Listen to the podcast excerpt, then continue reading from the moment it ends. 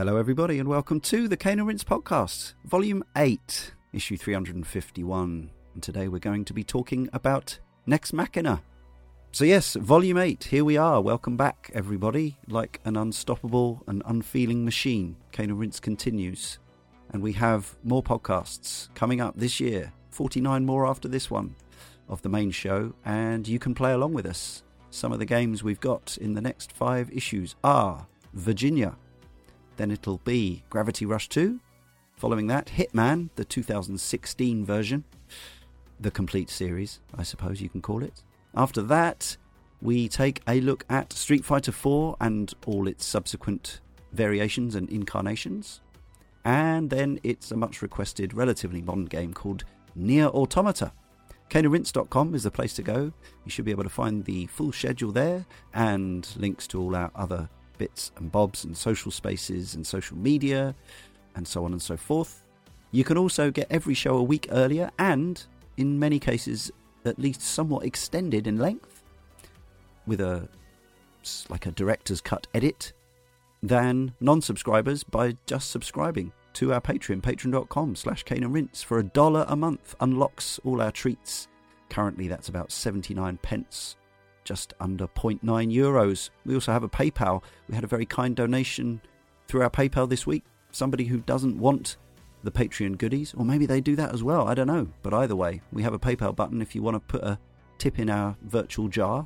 That's also very welcome. We also have two other podcasts, as if we weren't busy enough. We have Sound of Play every Wednesday and The Sausage Factory every Friday. You should subscribe to both of those as well and review and rate them wherever you get your podcasts from, whether it's Apple or other platforms. And don't forget to follow us on social media as well, because that way you'll stay informed as to what we're up to. You can also get uh, news and just odd tidbits and amusing moments with Facebook, Instagram, and Twitter. So here we go again. Joining me, Leon Cox, in issue 351 are Darren Gargett. Hello. Karl Moon. Happy 2019, everyone. And Michiel Kroder. But you still won't let me save you. Uh, there's the first vocal interpretation of the year and the first firing of the year as well. That's uh, that's delightful. Um, yeah, you're not quite Scandinavian. You're not. you you, I mean, you're from. Are you from closer to Finland than we are? My geography is terrible. Probably. Uh, probably, yes. yeah. yeah. Yes. But not not significantly closer. No, no. Uh, so yes, Housemarque made this game. The Finnish developer that was formed in the mid '90s when Bloodhouse and Terramarque came together.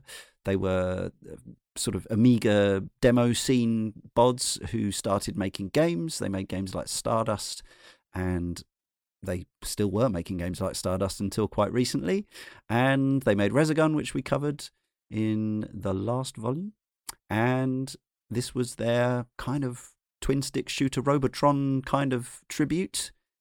And they even got the man, after having got Eugene Jarvis, the man behind Robotron 2084 and Defender, on board for some of the Resogun DLC.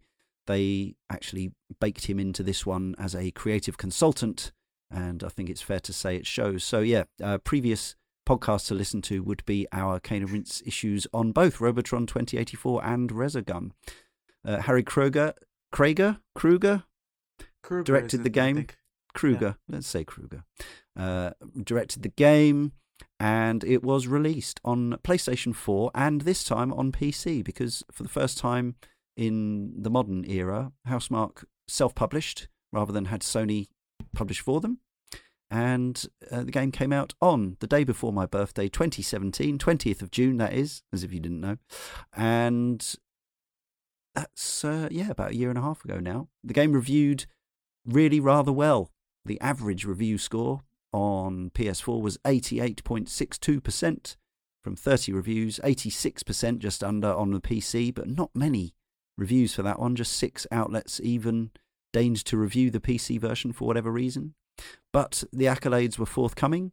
Uh, the game was nominated for PlayStation Game of the Year at the Golden Joystick Awards, Best PC Game uh, for Destructoid's Game of the Year awards, Best Action Game for IGN's Best of 2017, also nominated for Visual Design and Music Design at the 2018 Developer Awards, and it won the award for Best Indie Action Game at Game Informer's uh, 2017 Action Game of the Year Awards, Big Screen Game of the Year 2017, and Finnish Game of the Year 20 that is as in games made in Finland at the Finnish Game Awards. Um, so there you go. That's all according to Wikipedia anyway. Steam reviews are very positive from users to this day. And on Push Square, PlayStation dedicated site, the game has an 8.7 rating. But again, only from a handful of people because not many people bought it. One thing I want to cover before we start uh, talking about our histories with the game, I think uh, after that positive response to the game, I think it's important to acknowledge that not everyone loves this game. It's not a case of everyone who bought it and played it fell in love with it, but just not enough people bought, bought it because let's hear from Stanchel from the forum. I feel like I fundamentally don't get Nex Machina. Despite being a big fan of twin stick shooters, including Housemarque's own Super Stardust Ultra, I find little to enjoy here. Visually, I find it aggressively busy to a fault. To me, twin stick shooters are about identifying space blowing a hole through the enemy wave and then occupying that space. It's about moving from one safe zone to the next and manipulating the angle of attack. In Nex Machina, I find that smaller enemies are often obscured by a shower of voxels, and so when I attempt to shoot my way through a wave, I often die. While the dash is obviously the expected solution to this, the point remains that the visual effects undermine my own ability to read the game. The indistinct 3D environments must also share some responsibility here. I can't count the number of times when I tried to dash through a block which I thought was the floor or against an invisible wall which was a little gap in the arena. Perhaps it's just finally time to get my eyes tested, but I do find the environments fiddly and confusing. The dash mechanic highlights my other main issue with Nex Machina. With the score multiplier being linked to saving humans, it feels much less like a shmup than an action puzzle game. In fact, it most reminds me of Mr. Shifty or Hotline Miami or Judge, where you will die and restart repeatedly until you learn the correct order and timing to dash from one point to the next. There's no momentum, it all feels so bitty to me. Now, I'm well aware that this puzzle game criticism is pretty rich coming from a massive fan of Ikaruga, but I simply don't find it satisfying here at all. As with Resogun, the time pressure and focus on saving the humans only detracts from the enjoyment of wiping out enemies and manipulating space. While the comparison might seem unusual, it reminds me of how Hyrule Warriors gradually moves away from the pure arcade pleasure of annihilating the hordes and controlling the environment and begins to introduce similar plate spinning elements which only make the game more stressful and less fun. It may well be that I'm simply looking for Nex Machina to do something it never in- intended to, but as a shooting game, it doesn't satisfy me at all. Now, the reason I bring that relatively critical post up early on is uh, is not to put a down on things, just as a counter to those excellent reviews. And I suspect the more positive feedback we're going to hear uh, throughout the rest of the show from both us and uh, the rest of our contributors. But uh, valid points, one and all. And um, yeah, I think some of those criticisms, criticisms, even those of us who like the game, will perhaps lean into when we when we come to break down what we like and dislike about the game. But let's start in the traditional fashion with our own histories with the game. Obviously, this is a really quite recent game for us to cover, and there's only a couple of formats on which to play it. So, uh, but I suppose we can go into how much we've played it.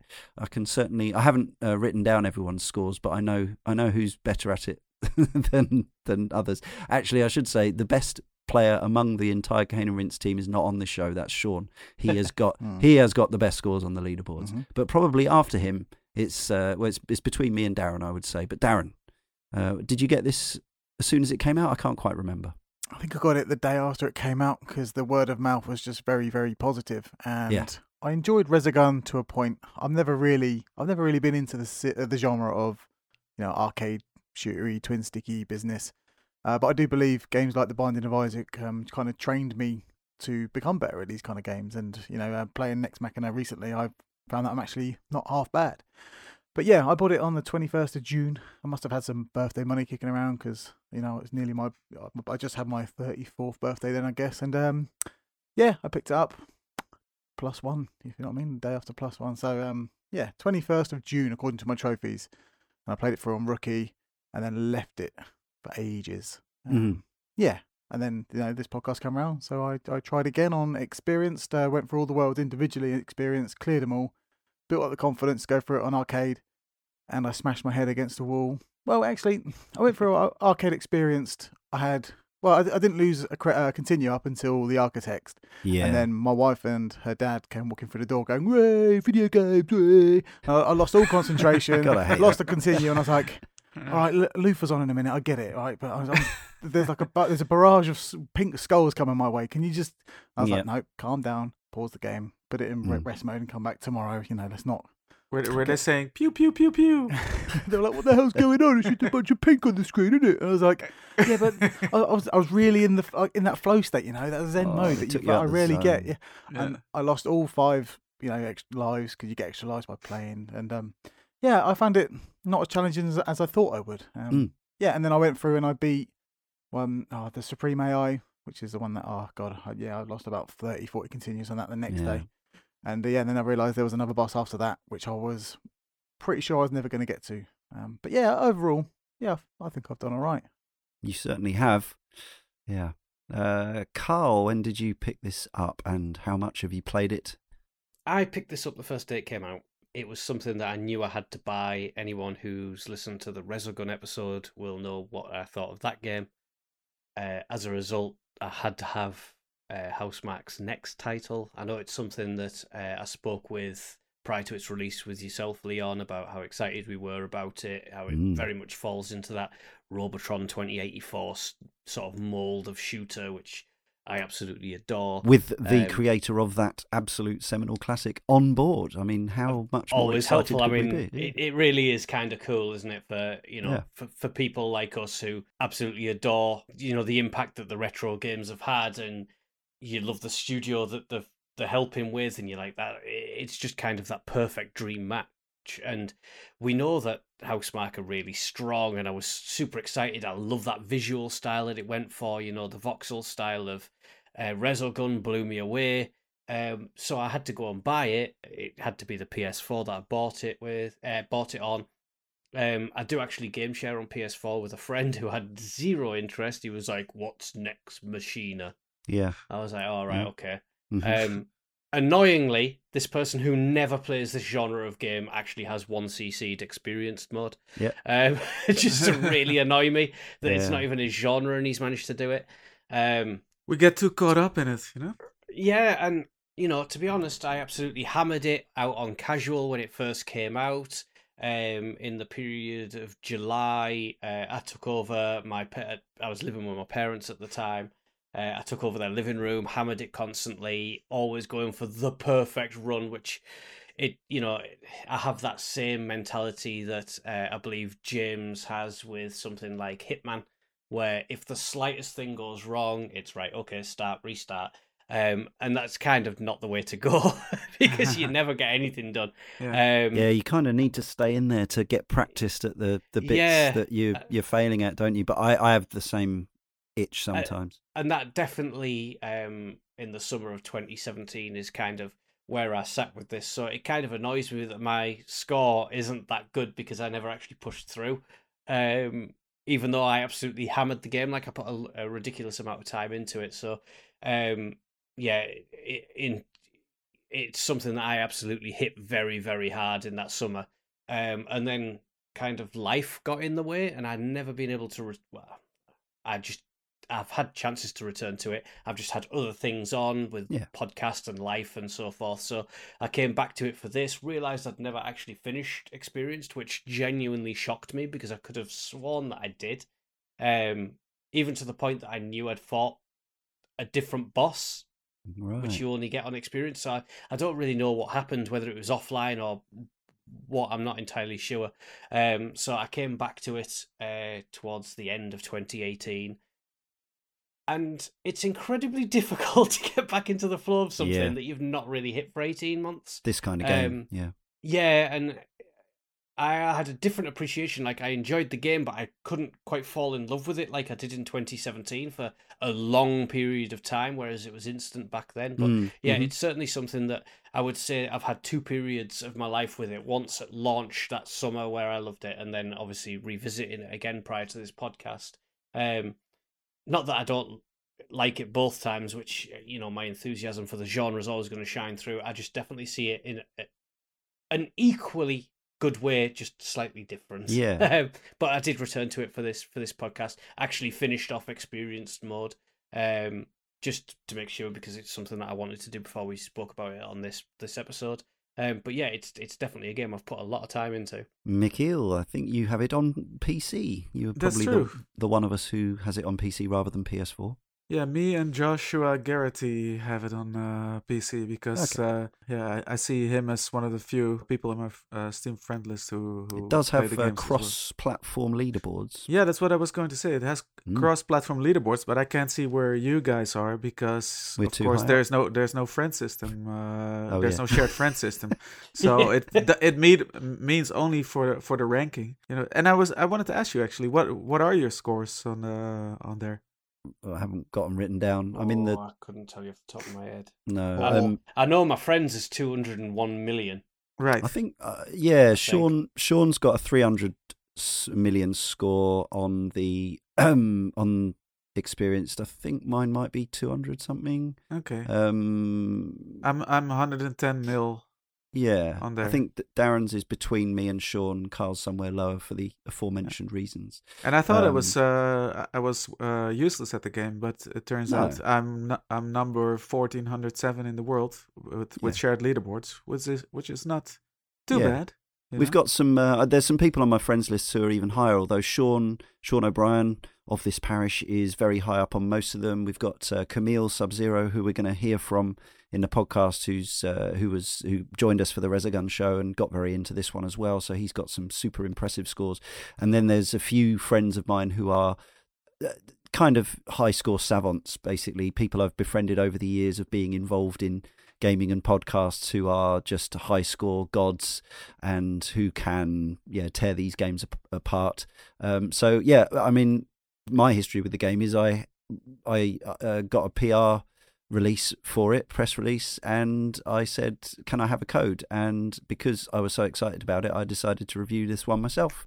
and I and, bought the uh, game based on on your review. It was, uh, I mean, it was written like pretty much on the day of or the day after first started playing it. Um, I guess I guess I got it a few days ahead of release, and I was instantly smitten. So it was a very very positive review. Yeah. Um, and I've been playing it on and off ever since. Really, obviously, you do tend to have periods away because obviously we've been playing all the Resident Evil games and all the Final Fantasy games.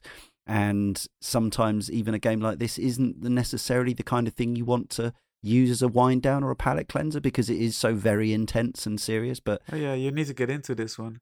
I actually played it like Karl, uh, very intensively uh, during the time of its release, and then I also sort of got, burned out on it, and I just recently picked it back up again. A reason uh, other than your review uh, that I got into it was also I came off hot of the Robo Robotron 2084 uh, recording for Yeah. the for the King podcast, and I d- discovered that I'm not as useless at uh, twin stick twin stick shooters as I uh, thought I would Right. be. And Yeah. since it has such a direct lineage, I was very eager to try it out as well. Absolutely. So there is a scenario and a story. I can't say I've ever paid too much attention to it. I mean, there's certainly strong implications of rogue AIs and robots taking over. You play a little shiny silver dude with a helmet on who arrives on a motorcycle or a hover bike. I can't quite tell. And that's it. That's all I needed to know. shoot, shoot robots, rescue humans. This is a this is a game uh, in the mold of old school arcade games. Yeah, Uh, it's it's I- very much a Robotron 2084 all over again. Uh, Yeah, so the for sure. robots have taken over, and the last humans need to be saved. so the game runs on a significantly enhanced version of the game engine and voxel technology, volumetric pixels, of course, basically cubes of little cubes of polygons, I suppose, are they? Uh, maybe there's more to it than that. That was it was the engine that was used for Resogun anyway. Uh, so the studio dubbed the art style cable punk, which they say is a darker tale on cyberpunk, a darker take, I should say, on cyberpunk. Uh, K Sub Zero, the aforementioned from the forum, says visually speaking, I think Nex Machina is a very impressive game that perfectly taps into the colourful, neon lit cyberpunk aesthetics of the 80s. I found the colour palette ever so slightly overwhelming at first, but quickly adjusted to it over the course of my later playthroughs. The visibility is excellent.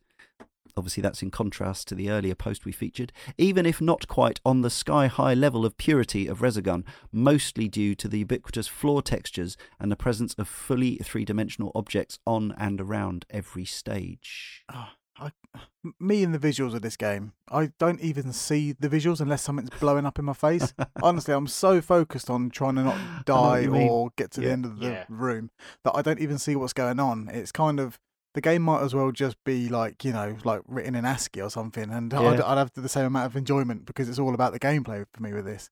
Mm. Now, when I do take a step back and I look at the visuals, it doesn't do a lot for me anyway. I like the pink contrast, you know, from the enemy fire, and that is Yeah. like, you know, that's obviously done on purpose to highlight there's enemy fire coming your way. And when there's like a bit of black twisted in the pink lasers, you know, you can't dodge through that. And it's quite clever, you know, all that stuff that's going on. But ultimately, I just, I just, it, it looks a bit like 3D dot game heroes, but really, really fast. And it looks like Yeah. Resogun when things blow up. And I, I just, it just goes by. And before you know it, you're like on World 6 and you're like, or World 5, and you're like, oh, I don't, Yeah. I don't even remember what World 4 looks like. I think and you haven't Office. blinked. Yeah. Yeah.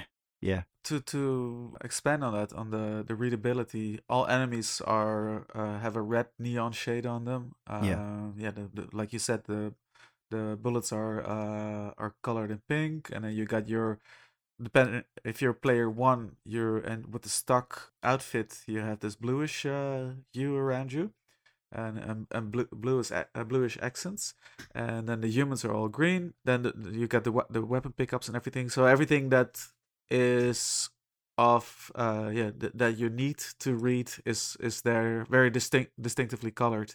You say Darren is taking a step back if you take a step back and you watch a recording of your your own gameplay for example or you watch somebody else uh, play it on youtube or uh, on, on twitch you see how much incredible detail there is in the stages. Uh, a particular favorite of mine uh, aesthetically is the second to last world with its uh, sort of uh, yeah Blade Runner rain uh, neon sign uh, cityscape uh, Mm. uh, aesthetics. Uh, so I think the the game is visually very busy. There's a lot going on. Uh, Sure. It's not the most uh, exemplary example of uh, a readable chaotic game, but Mm. it's uh, it. I don't th- yeah I don't have the same issues with it as uh, Stanchel had has, Mm. but it does happen sometimes, especially with my playing style, which is getting all in a, in a mix and getting into the thick of it, where I sort of lose sight of my character sometimes, and I'm not, you know, I uh, I can't Yeah. see that that I just came out of a dash and then I'm vulnerable, and all of a sudden some something small got me. The bu- the bullets uh, never take me by surprise, or the bigger enemies, but the smaller enemies can ta- definitely Yeah, take me by su- surprise Yeah. uh, when I Yeah, clouds of clouds of voxels flying upwards when you blow up a big enemy can obscure your vision. There's no getting round that, and it reminds me a little of the successor, Eugene Jarvis's successor to Robotron Smash TV, which also had the occasional uh, you know thing flying up in the air, but normally it was Yeah. your eyeballs. eyeballs. yeah, so it was it was you it was already too late. But uh, yeah. Yeah. there there were there were some visibility issues with with Smash TV compared to the, uh, the original very stark Robotron. Two things I want to say about the visuals. One on on a technical level is that the game when you play it on rookie and experienced, uh, it plays incredibly fast and hectic but as you work as you go up the rankings and there's also the extra modes where the game runs at a much faster lick still there are there are these Yeah. specific modes where you can go in and the game runs at it feels like it's on you know like three times four times five times fast forward and the game still doesn't drop a frame as far as i can tell it's uh like on that level it's incredibly impressive Yeah. how many Oh yeah. enemies and voxels can be on the screen Incredible without technical mastery. Yeah, yeah, totally. Um, but on an artistic level, I think it's uh, uh, to contradict myself slightly. I think it's a game that's easy on the eye in one sense, in that the colours are nice, the the details are cool, um, but it's not easy on the eye in the sense that it is actually it can actually be kind of a, a an eye melter. Like I say, but the the nature of the game is that you don't blink for long periods. Your your blink rate drops right down, and that means that your eyes don't produce as much uh, moisture, so you end up getting blurry vision and you get sore eyes, and it's it's that kind of game. And I mean, the, in a way, that sort of experience is testament to it, but in another way, it's actually it's not a game that you necessarily want to sit down to just chill out with, um, like No, you can I was some. I was playing for two hours straight today, and I had to take a painkiller after that. yeah, there you go. a seriously pounding pounding headache. Yeah. yeah, for sure. And the other thing I wanted to say about the graphics is that while I think, yeah, like sometimes I just uh, I'll leave the attract mode running to remind me of you know what a cool game it is. Like I don't, I'm not in love with the graphics, but I think it looks cool.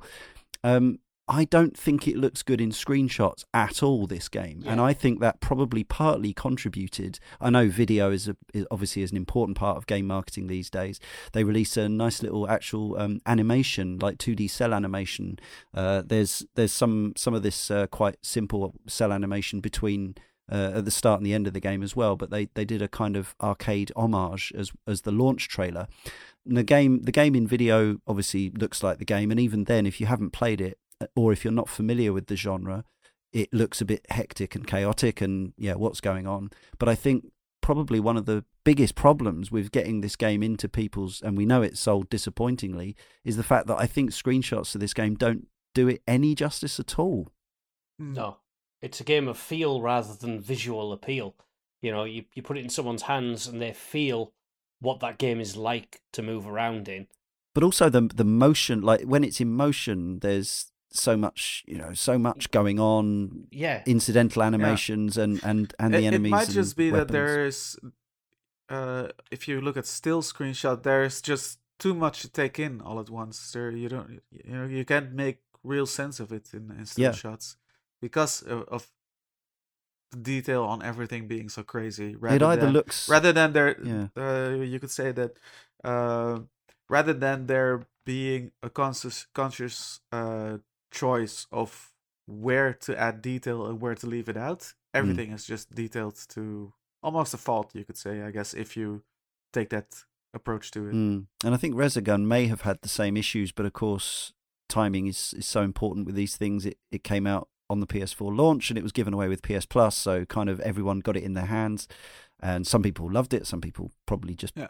didn't care about it much at all, but at least people got to play it. Whereas in this case, obviously, it was you have to go buy it if you want it. Um, Yeah, it is and now. in Resogun, there's a very clear distinction between the uh, the playing field and what's just background elements. And here Yeah. you are in the background elements. You know, you're part of the. ba- You're you're Yeah, yeah. walking through the background elements. Yeah. Yeah, and again, because it's top down, we haven't actually said, but anyone who's followed the genre and what we're talking about, yes, it's a twin stick shooter, top down, same perspective as Robotron and Binding of Isaac, even, is that uh, a lot of the kind of stuff that's happening is, yeah, it's kind of, if you just take a still screenshot, there's a lot of kind of visual debris and uh, carnage that's kind of kicking off all around the place. And yeah, if, if you if you take a shot halfway through of you shooting through a wave of enemies, you are just going to see a kind of mess of pix uh, voxels. Sorry, just kind of spread. Um, but if you take a if you take a shot of alien, uh, sorry, the robots coming towards the guy, you just got a fairly bog standard looking game. And uh, uh, yeah, either way, I don't think it's sell. I don't think there's a there's a way to sell it unless you just fall in love with the that cyberpunk cable punk neon aesthetic. Yeah, but I think I, I think there is a visual appeal to this game because if you let's say you would replace the graphics by you know low budget indie flash game character Oh, art, sh- yeah, sure. yeah. then uh, yeah. I think it would really lose a, a huge chunk of its Oh, appeal. complete- It I- is yeah, the, it is yeah. the technical mastery and a visual flourish that sort of pulls you into this game and and and adds to the way it feels. Yeah, sure.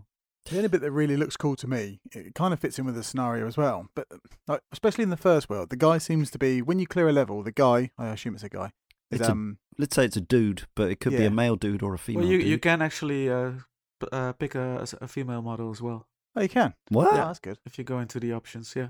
I completely forgot about that. Ah, rubbish. Um, yeah, so yeah, the, the human on the hover bike slash motorbike, and when they clear a level, uh, they bounce from like side to side of what seems to be like a giant shape or like a giant, Yeah. uh, like a ten-sided dice or something. I wish they'd have kind of leaned into that a bit more, with from a more attractive viewpoint for the consumer. Like uh, I know Captain Hindsight is always correct, but I like I, I do Jamie like it when he bounces from side to side Yeah. or she bounces from side to side, and it kind of gives you the flip round.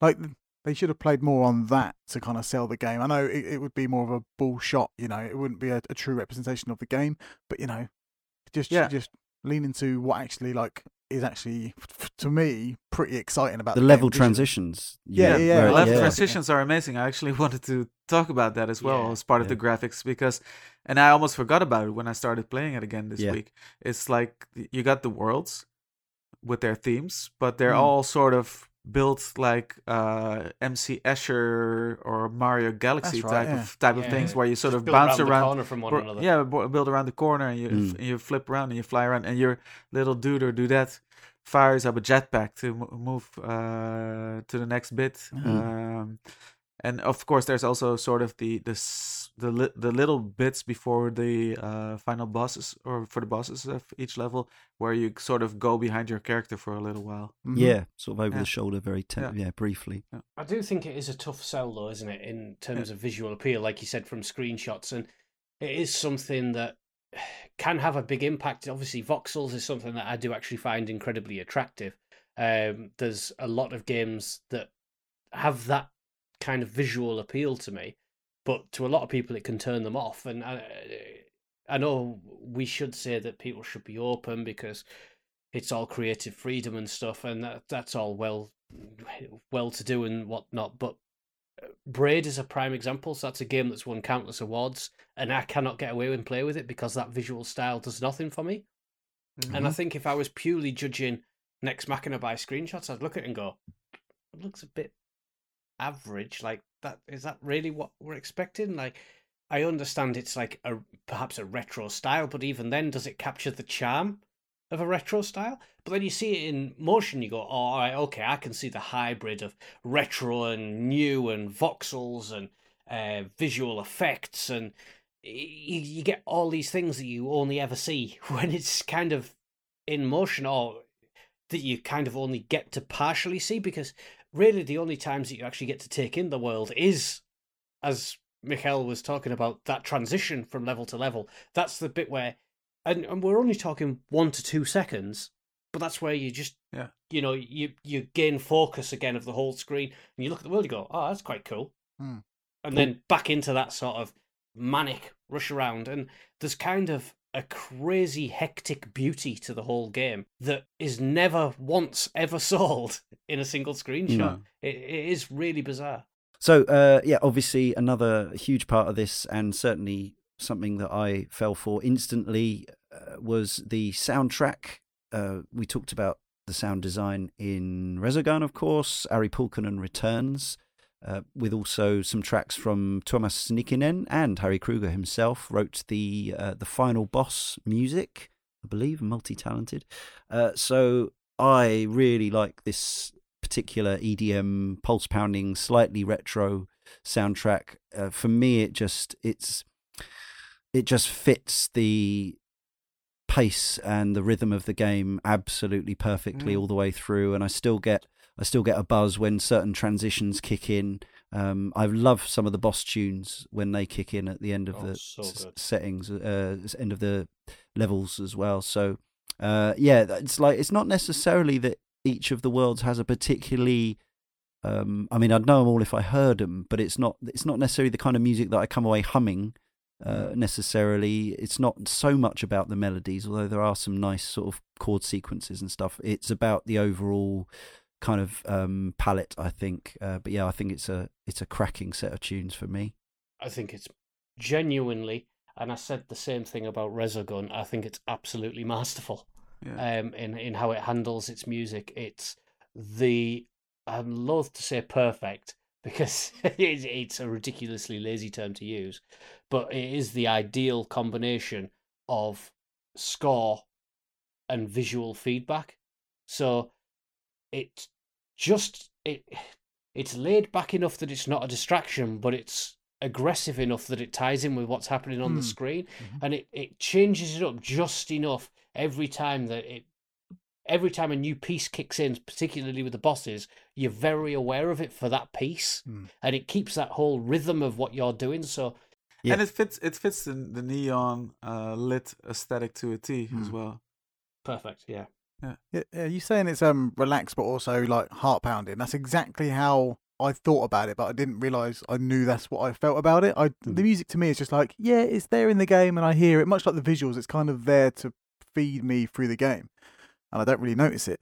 But when when you said that, Karl, it's like yeah, actually, like you you feel like this like this bass pounding beat in the background that keeps you going, and but the tune on top of it is kind of just you know it's there and it's flowing along top of it. It's really clever. Um, but the main theme at the start, like that, genuinely, when I was psyching myself up to take on this Supreme AI, I was actually on my sofa, kind of psyching myself up to this tune. I think it's a really good tune. It really gets you going. Like I was Yeah. like fin- uh, fist clenching, and I was like, right, I'm going to do this now. And that tune was really like getting me, yeah, um, agitated for a fight. Um, and then I heard it with lyrics, and I was like, oh no, what, what did they do? I think it's It- it reminds me of this is going to be obscure, but it reminds me of Deadmau5, right? He, made, he wrote a song called Yeah. Ghosts and Stuff, and then Mm. someone sang over it. I think his name's Rob something or other, and I was like, "What you doing?" The, the tune was great as an instrumental, and fair enough. Like you are, you know, you you're a professional and you at singing over songs and stuff. But for my personal tastes, um, when I've heard a song so many times, or you know, in this case, you know, a fair few times as instrumental, and then someone sings over it with some lyrics that I never even thought were possible, it kind of just pulls the rug. They're a bit nuts, and uh, yeah, it's got that uh, that sort of s- slightly uh, quaint Scandinavian but in English thing. Um, but yes, uh, Sami Haxx Hakala sings the song. There's actually a music video out there for it as well. Um, yeah, I, I thought it was I thought it was really good. I mean, the lyrics are very silly, but I I think it's rather charming. The fact that this game's got an, an end song. Simon Sloth from the forum says the soundtrack is phenomenal, and I agree that the main theme song, Let Me Save You, is the highlight. In fact, it is my second most listened to song in 2018 on my Spotify account. So there you go. The lyrics are especially poignant, given Housemarque have stopped making arcade games, as mentioned by Camille in the Arcade is Dead article, more of which later in this podcast. Everybody's gone away from arcade now, and unfortunately, not even Housemarque could save it. So obviously the other element of the audio are the spot effects and I suppose the sound that one hears if you've been score chasing on Nex Machina above all others, the general cacophony of shooting and blasting is the human combo um, sound that gets higher and higher the higher, the the more you keep it um, going, Yeah. and that for me is is the real uh, sort of endorphin hook Mm. you just don't want to let that chime that very Yeah. simple little diddly do beautifully um rendered you don't want to let it drop in pitch I, i'm not actually sure how high it gets up to but i know there's a trophy or achievement on steam in the game for getting a times 50 human combo which i've yet to get I Uh, got but I that think- one. Oh, nice. I think I've come close. I think maybe I've Yeah. got up to like 48, but um, I think the sound stops getting higher at a certain stage. But um, but it you just Uh, want it, to. go- it go, goes up in pitch ridiculously uh, Yeah. at one point. Another thing that I another sound that I really identify with the game is the uh, is the end of level dash as well. When you clear a stage, Yes. and you da- when the circle closes in on you and you dash at that moment, you get the the thousand uh, Mm. bonus point extra. I in know, that and that's little- such a funny little quirk. That there's an achievement for that as well. Uh, it's it describes it as the end of level mini game, and I was like, end of level mini game. uh, like what is there like a hidden Space Invaders or something? I don't know, Yeah. but no, it is literally just doing one last dash uh, It out is like of a the micro game from WarioWare, isn't it? That's Yeah, that's you what I over wanted to over say. Yeah. And Um, imagine, imagine if you were on a high sc- a proper high score chase and you had like 350 million and you missed out on top of the leaderboard or whatever because you Yeah. you failed the 1000 point dash at the end of the level. How Oh. gutting would that be? It's- it's- that, that, all of that just keeps you going for that game, doesn't it? Like it's never a slow moment in that. Really, like there's Yeah. always something to do at any one It's time. never a lull. You just get Yeah. a breath during those level transitions, which are visually thrilling in themselves. So you're Mm. you're never on a downtime. The thing I noticed, sorry to keep butting in, is um, when I was playing earlier today.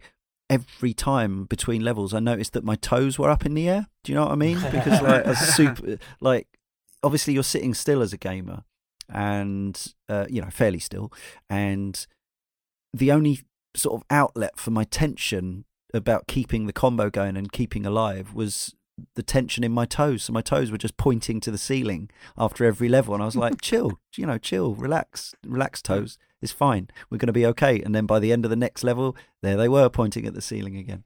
Anyway, it is a strange effect. I mean, um, probably the most notable game for ever doing that kind of unconscious behavior was Trials.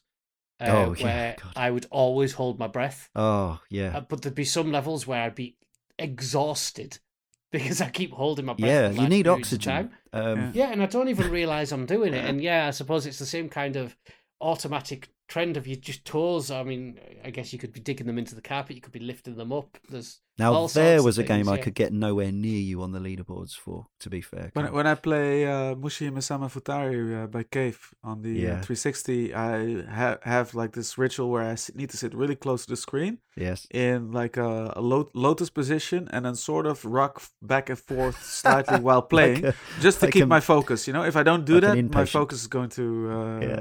to let go of me. yeah, or you Yeah. get somebody come in and start, yeah, doing what happened to to Darren, and that is, yeah, this, this is the thing that non gamers don't understand. I mean, Right. Yeah. yeah, They just Go- don't understand, and They they never going will. forward, going forward with this genre, I'm going to strap myself to the ceiling and swing backwards and forwards. So, so if anyone walks in, they're not even going to bother coming in. and Go, what the hell is he doing Do it on naked. Let- Let's leave him alone. be He's a- be in the nudie pops as well. Then a- they'll, Yeah. they'll leave you well alone. Um, where That- were we? Sound so, effects. so yeah, another thing about the sound effects is that everything that needs a sound cue has one. Yes. So uh, the, the the moment when your when your dash is ready again, when your the cooldown period uh, of your dash is finished, has a little sound cue. yeah, Uh, Human in uh, danger. your sub weapon being ready for use again has a has a little sound cue. Yeah, human in danger. Everything has it. So I think that's really solid design. Yeah, but the only thing is that there's just so much going so on sound wise and visually that even though everything has a proper sound cue, Yeah, things get lost in the shuffle. and actually, we didn't talk about the the on screen stuff. Although you kind of quickly your brain learns to filter out what you do and don't need to see. There is a ton of stuff going on on screen, as well as the Yeah. actual you and the enemies. You've also got arrows pointing to things that you need. you- You've got Mm. arrows pointing off the screen to pickups and humans. You've got uh, various score indicators. You've got a pass. I mean, the the power up thing to the bottom left, like showing which of the the set of power ups you've got, is one of the most redundant things. I mean, it needs to be there in the sense that something should tell you other than just trying it out. But how often, like, do you ever get time to move your eyes that far away, especially on a large screen? Um, Yeah. I wish I be a- did today because I, I lost my sub weapon, which I had no idea that, uh, yeah, of. that- And then uh, all of a sudden, yeah, I, I got caught with my pants down, so to speak. That's happened actually. Yeah, if I would have, if I would have glanced down uh, at my indicator, Yeah. I would have realized that I wouldn't If you have. can that remember where it- where it Yeah. goes. Yeah. yeah, Yeah. No, that's true. That's true. Yeah. One of Uh, my favourite noises from this game is um, I think it's when you rescue all the humans. The lady voice says, "All humans saved." And I Yes. Yeah. think that's so cute. Like I, that get- just gets me every time. Like It's I a don't know if it's tradition. like um, yeah, I, I, like I say, me in this uh, the genre and Housemarque, I guess I don't really have a lot of um, you know, that much of affection to understand the the rules across all Housemarque games if that's a if that- if that's a thing. But in Yeah. this one, it's just like all humans saved, and like, it's just Yeah. the F instead of a V It's her accent. saved. Yeah. Yeah, Yeah. it's just it's just really like I say, it's really endearing. Human lost. That's such a heartbreaking thing to Oh hear. no. yeah. Yeah. Yeah. and and the one where the visitors, where you've missed one of the visitors and they go off the screen and you get that noise. Yeah. Oh. Awful. Ah, that's a good note. Um, is it, the visitors is the chain of them, right? On the, Yeah, like Yeah, the yeah. swooping around Well, like yeah, the when you- Galaga you- sort of type. yeah. That's oh, thing, when you start destroying them in you know bits and bobs, and it kind of it escalates. Doesn't That it, in ramps up as well, Yeah. There's Yeah, so much that- of that, and it's all just tickling those little pleasure centers in your brain. But it is that juggle uh, that is, I think, yeah, the the sound part of it. Like I've, I don't think I've played this game with the sound off. I wouldn't want to play. I think you'd lose a lot of Mm, uh, information, wouldn't you, if you were playing this with the sound off? I'd, absolutely. I'd, I'd genuinely struggle to play it because, of, as I mentioned earlier, with kind of the whole rhythm of that's the beat that I play to. If I had no sound, I'd have no reference. Uh, so I'd struggle to fall into a cadence for that, and I, I think without that, Mm. uh, I'd be beyond useless. Yeah, I remember saying uh, that although I fundamentally quite like the soundtrack to Resogun, there were long periods where I was playing it without for the the improved sort of clarity of sound effect information that I was getting from the game, and also just for that slightly more spacey, kind of lonely atmosphere that I guess reminded me of playing games like Defender and Drop Zone back in the day, which didn't have constant soundtrack. But here with Nex Machina, I would never turn the music off because mm. it's part of the like you say it's it's so integral to the actual momentum of playing that game it just feels absolutely baked into me yeah. Mm. Yeah In uh, in Robotron 2084, the podcast episode, we talked about design, sound design in that game, Yeah. and uh, it's almost in that game there is no soundtrack, but it's almost as if all the sound effect, uh, uh, sound effects uh, create creates a bit of a sort of a soundscape at least, or Yes. a soundtrack together with the Yeah. level transitions uh, as well. And legendary sounds in Robotron. Yeah. So let's talk about controlling the little dude or dudette. Uh, I think this is probably the element that struck me the first and still does at points. I don't I can't recall a game where I've felt so connected to controlling a little dude or dudette in a game. The the level of response I get from the DualShock 4 in this game and I'm this is another reason actually I'm glad I play this on that particular machine. I know I could obviously hook up my DualShock 4 to the uh, PC, but but generally I have a 360 controller in there. But it feels like this game was designed with that particular controller in mind, those particular sticks, and I just I just feel like the control on on your character is just so precise. The only issues were, as mentioned before, for me, the occasional getting stuck on on a wall, like dashing into a wall, but that's more about that's not really a control issue so much as it's a visual issue. Um, but the actual like the ability to just tweak this little guy between bullets and Yeah. Uh, just nip and dart, like the res- the response on, on on the character is just for me it's just pristine. I, I can't think of I can't think how they could have made it more sort of responsive and, and appropriate to the to the type of action. No, I mean I can say in a lot of hours, lot of deaths across multiple difficulties. I couldn't say that any of my deaths were ever a result of the controls or game failing me. I could only ever blame it on either my poor placement or I've just made a, a mistake yeah, and moved in it moved into a bullet. And it's rare I can say that on something that's as intense as this game is that the game has never f- let me down in terms of the tightness of its controls. not the controls. always, but always I- human error. there are the rare visibility issues that I, that I have where I genuinely wonder like why did I just die? Doesn't happen uh, that often, but it does happen from time to time. As I say, is that not that's normally a visual thing rather than a, yeah, a yeah, control exactly. element? So though, more a isn't it? visual thing than a control thing, definitely. Mm. Yeah. Snappy, uh, I would say, and just yeah, just no no sense of um, they they've obviously there's no sort of momentum baked into this character. It's like pure Mm. twitch, isn't it? It's like hundred percent. Um, and I, and I think uh, like it shouldn't be surprising that a game that is trying to hark back and ape those vintage coin ops would have controls that precise and that crisp. But actually, a lot of modern games I've played, I've played a lot of other modern twin stick shooters, and I don't think any of them have quite captured the that fidelity of control that Nex Machina does. And I think above everything else, I think it's the whole package. But I think above everything else, that's why this is probably my favourite of the modern kind of incarnations of this genre of game, just because the control of the main character is so precise and so instant.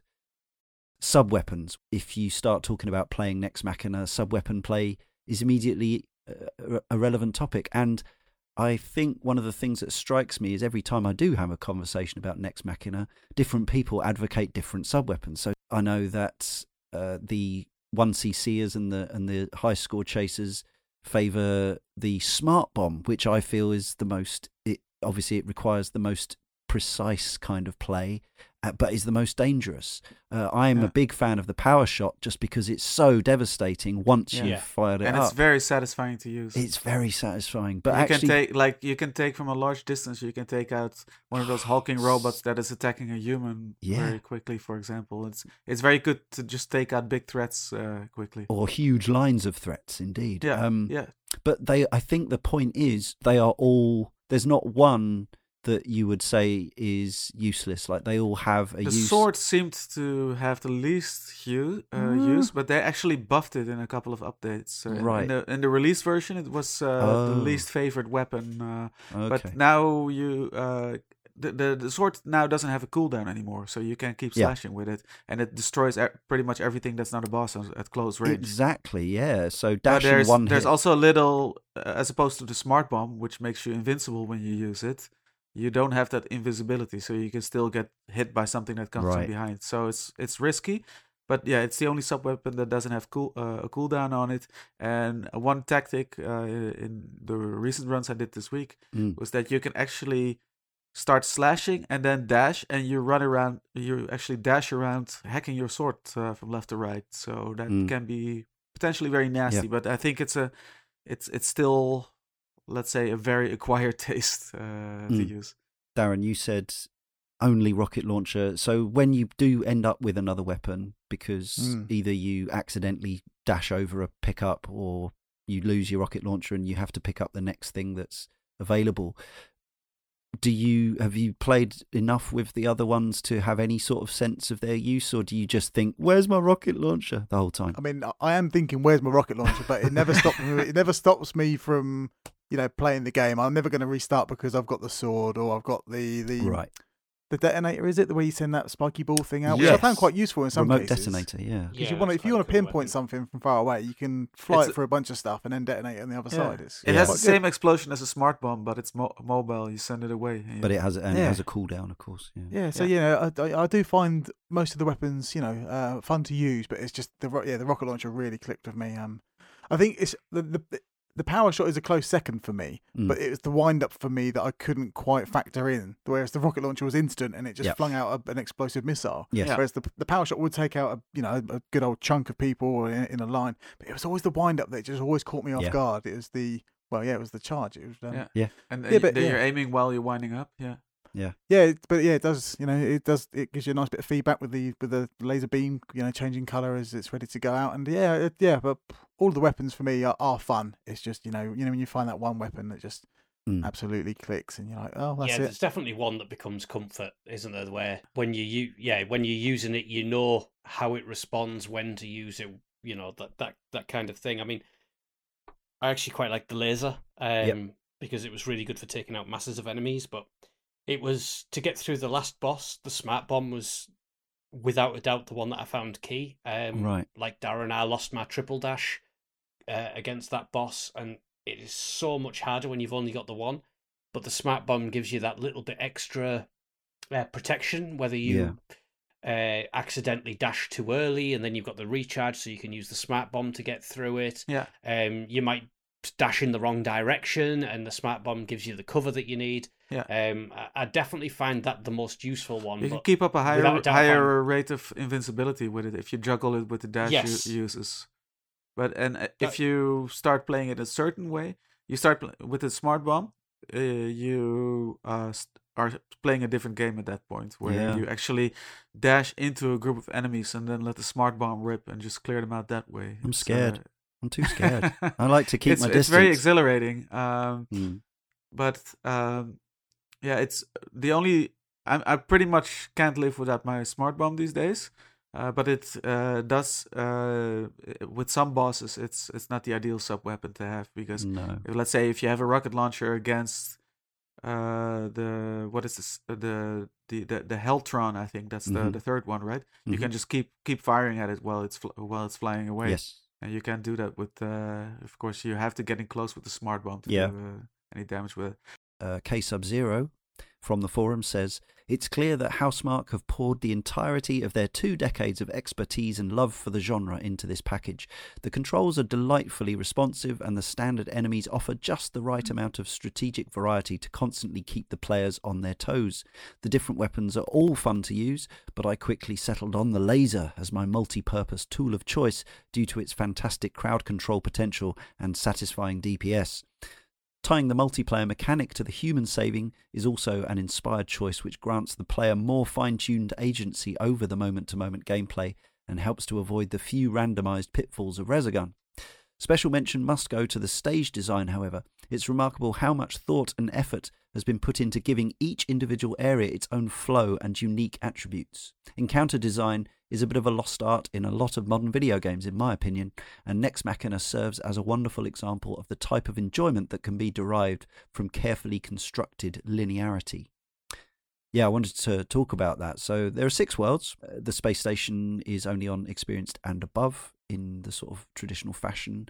Each world has 15 levels ish, three, four, five secrets on each one. Hmm, that sounds Mhm. about right. Plenty of stages, but they are all diff- completely different shapes and sizes. With Yeah. very different playing spaces on. Some of them are littered with laser traps. Some of them are just open arenas with corners. Some of them have big chunks of rock that you can blast away. Some Yeah. of them have enemies that you have to shoot to open up pathways. Like there is a huge Hmm. variety. It is so not just. I mean, you know, Robotron. There's there's even an Indiana Jones section with a boulder that comes. There running is, out. yeah, Yeah. that's weird. Yeah. Yeah, that reminds me of um, Power Stone Two. There was a level like that in that as well. Um, yeah. there, yeah, and I think it's it's easy to dismiss again these, and I, I know again some of the modern sort of install uh, entries into this sort of subgenre have attempted some sort of uh, level variety in design, but I don't think I, I can't think of a game, you know, and even going back to sort of vintage games, even as far back as uh, the mid two thousands with Geometry Wars. Obviously, it was pretty much a you know an empty space screen, as was Robotron. This game does take all that classic arcade twin stick gameplay, but uh, very much mixes these arenas into the the only game I can think of actually that uh, kind of really did this in this way before was the game Mutant Storm and Mutant Storm Reloaded by Pom Pom, which came out on PC and Xbox 360 some years ago, and I really like those games. I think I might have mentioned it on the Robotron show. But here it's another level still. You've got so like the the size of the stages varies massively as well, yeah. and It almost gives you more of a feeling of like uh, games like Gauntlet, where Yeah. where the levels themselves and their layout play a much bigger part. They're they're not just empty shooting arenas. Yes, they're like yeah, puzzle dungeons. Again, that comes back to that sort of puzzly element of the gameplay and the fact that when each level starts, like on Robotron, you identify the positions of the humans and you try to work your way around and pick up as many of them as you can. Yeah. There was no combo. Well, actually, that's not true. There is a combo attached in that game, but you fairly quickly max it out. Um, in this game, actually getting from one human to the next and learning where the enemies spawn. I mean, that's the other thing that we should talk about in this section is, as mentioned by Camille, the enemy variety is actually huge, and I, I don't feel like I'm intimately familiar with a lot of the enemies because there's so many different ones. There Yeah. are some, you know, you know them when you see them, but it's not like I'm going to say to you now, oh, those ones that do this and those ones that do that. Maybe you guys are. Um, yeah. So enemies and stages. What do you reckon? It's also interesting that uh, every world has sort of an overarching gimmick or uh, or or let's say yeah uh, a challenge theme attached to it. The first world, Yeah. uh, Technoforce is sort of uh, straightforward. Then the second world, which is the Crystal Mountain. Crystal Mountain, yeah, that has a lot of uh, areas uh, within stages that are you can't access. There's like little rivers between them. You need to hit certain targets to. Sometimes it's enemies, sometimes there there are little towers. Most of the time, so it's enemies actually. So that there are uh, there will be bridges appearing. And Fire Cavern has a lot of rocks that can be cleared out with shots to open up different parts of the map. Uh, Machine City, I associate that heavily with all those sort of ring laser turrets with the with the rings that uh, ex- expand Yeah. over the, the field that you have to dash through. And then Future Labs has all these little little different rooms, uh, and yeah, so it's it's they they all have their apart from the aesthetics, they all have their sort of their overarching sort of yes similar challenges. Hmm. But yeah, I mean, the best thing you can say about it is that it was never, it's never boring with its level design. You never think, oh, I've seen this too many times. Like if they did five rolling boulder levels in a, in a row, you'd be like, oh yeah, all right, we've seen enough of this. Yeah. But it's like, you know, like the most popular games lately, you know, ever since Super Mario Galaxy, they seem to just, you know, use ideas and in very sparring but clever ways, and you, you just. If they do use them again, it's kind of done in a, in a, in a different flavour. And Yeah. here, you, I never ever thought going through all of these worlds, I never thought to myself, "Oh, I'm sick of seeing, you know, those bricks that explode and you can, you know, open up new pathways." Like it was never, it was never an issue. The level design here in Yeah. any of the worlds, it was all just, it all felt, yeah, like absolutely spot on, and um, yeah, n- never a chore. Bosses, then. K Sub Zero says the bosses are surprisingly one of the game's highlights, without any clear weak link among them, and I particularly appreciate how the higher difficulty settings force the player to re evaluate the strategies that might have gotten the job done against them on Rookie. So yeah, there are seven bosses in total, I believe, one for each world plus the final final boss, Nex Machina. Uh, and yeah, there are six difficulty settings, which we've sort of brushed upon. But as with Resogun, they not only speed things up and make things harder, uh, but there's also yeah other factors that come into play. The amount of enemy bullets on, on screen and things like that. From uh, yeah rookie all the way up to hero difficulty, which I've never even unlocked because it sounds terrifying. I'm not sure I'm cut out for that. I mean, it, I I would say Mm. experienced is is a tough enough game for m- most people, but Yeah. uh, three levels above that, you know, you know, crack on if you if you if you're up for it. But yeah, bosses. Um, yeah, as I say, not it's partly the music. I think the music um, helps my enjoyment of the of these bosses, plus those super sharp, snappy controls. But also, I think the enemies do have the boss enemies, I should say, do have a little bit of personality to them. Like Yeah, uh, Yeti yeah. Kong. Beamtron has this. Uh, starts starts out a little bit lame looking, but then when you start peeling off uh, bits of its face, it has this sort of uh, Terminator, uh, Yeah. sort of s- skeletal, a real hark back scary to face. Yeah, uh, Narc and Smash TV, that kind of that kind of Yeah. setup as well. yeah, exactly. The And architect's you, c- got and you can waste him with a smart bomb. Uh, he, even on experienced, he's uh, he, he's kind of trivial if you just stay in between his beams. Even in his last pattern, he st- he starts firing out, at those rings of skulls. Right, yeah. you can just Mhm. dash straight through them, and then when you reach him, you just let rip with the smart bomb. All the bosses kind of he's a do goner. that. They have three phases where you you Yeah. whittle them down, and their last phase is normally about just going berserk with flinging pink skulls at the player, or just out in a pattern in an arc. Yeah. Um. Yeah. The the architect one is the one with the the the gnarly dude in. That's right, isn't it? In the there's there's like an actual humanoid Yes. character. It's kind and of yeah. you have the four uh, or six units that throw across the electric wires, and then one that you can boost through. And Yeah. I remember that throwing me completely the first time Yeah, I I played still it, trying get- to figure out how you get through I it. still get messed up there sometimes. Yeah, in the panic. Mm. But yeah, I appreciate with uh, Yeti Kong uh, that he throws barrels like uh, like Donkey Kong. Yeah, yes, definitely. Yeah, Yeah, yeah. and and Forza Prime has uh, beautiful uh, neon shuriken uh, Yes. uh, projectiles as well, which which I also love.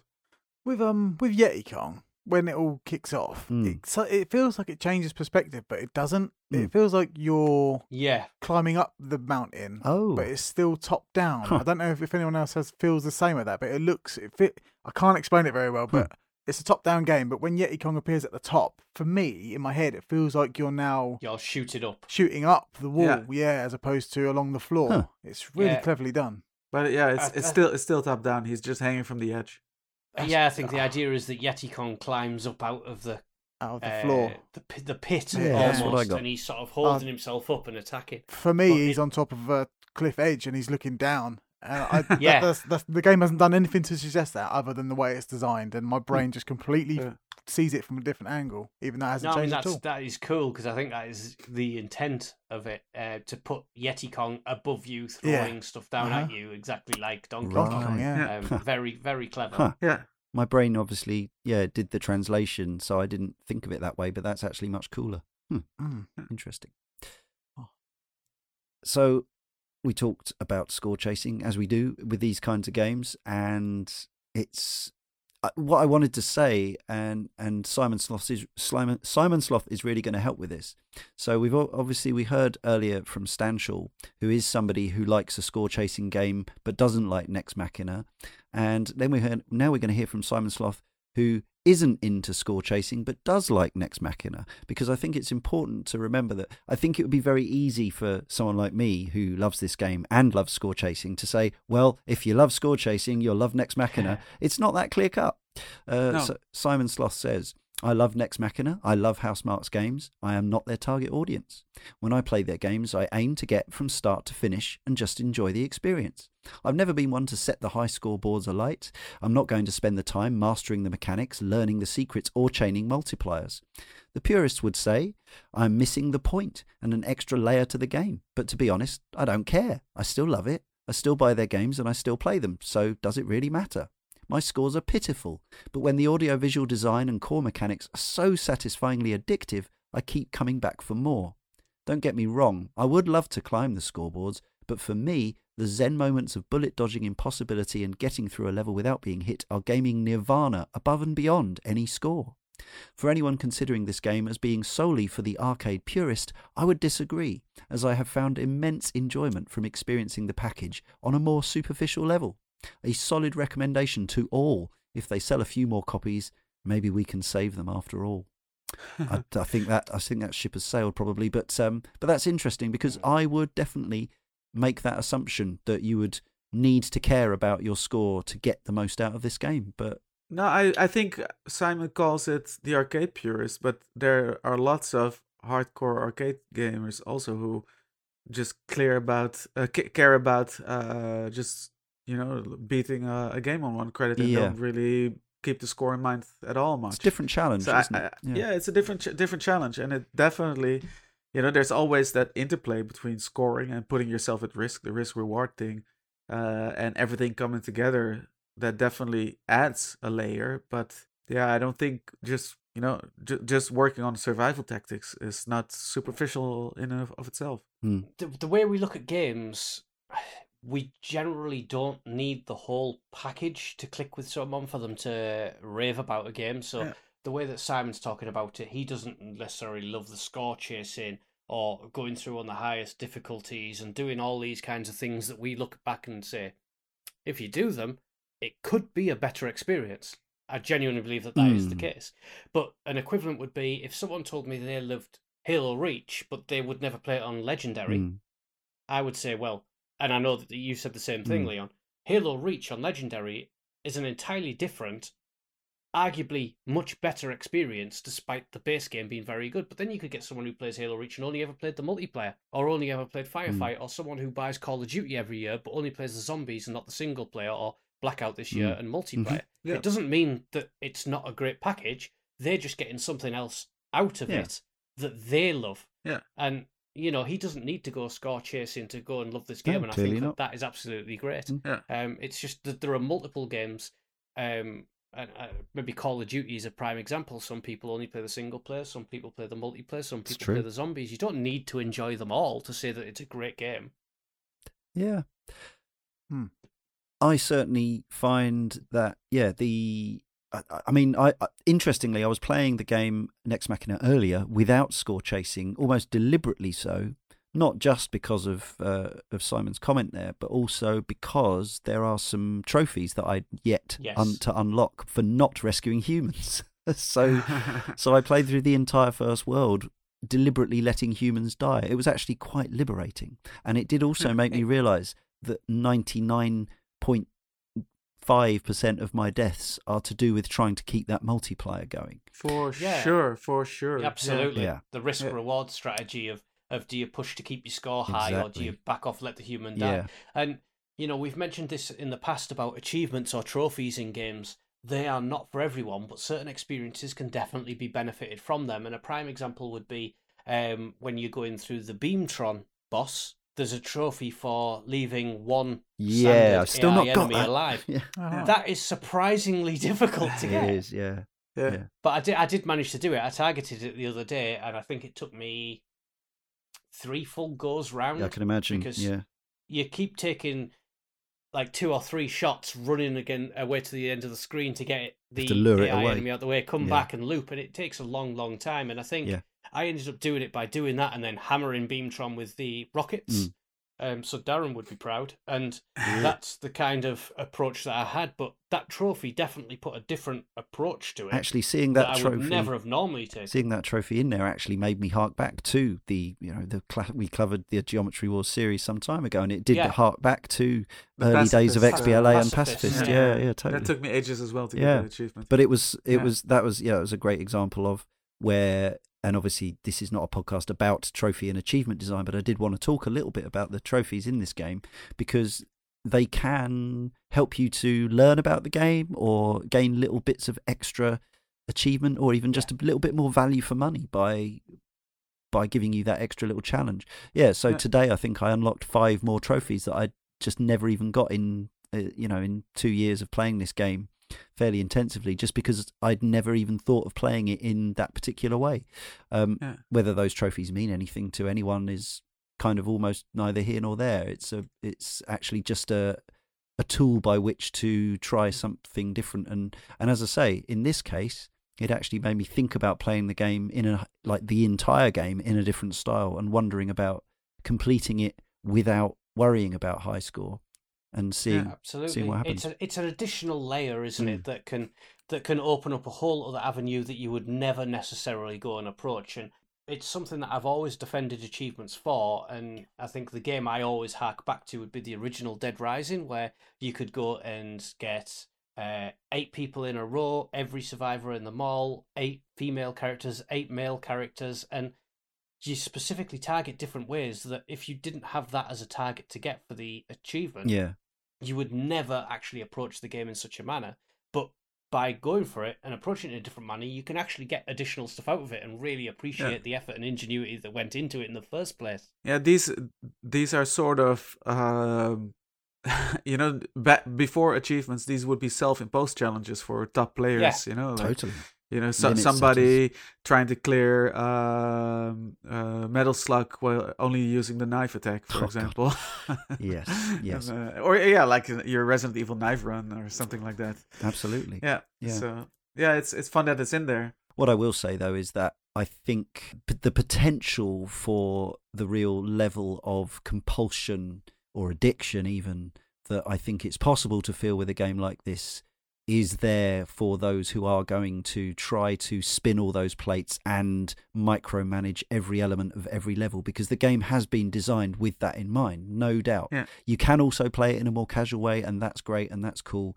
But the fact that it's all there with your juggling your humans, you need to remember where all the beacons are, and all the secret humans are, and all the secret exits are, and all the disruptors you need to get, which can appear on any level, and the visitors, which are deliberately designed. These are the enemies which swoop on and kind of whiz around in a preordained arc, but you're still trying to manage the space around you.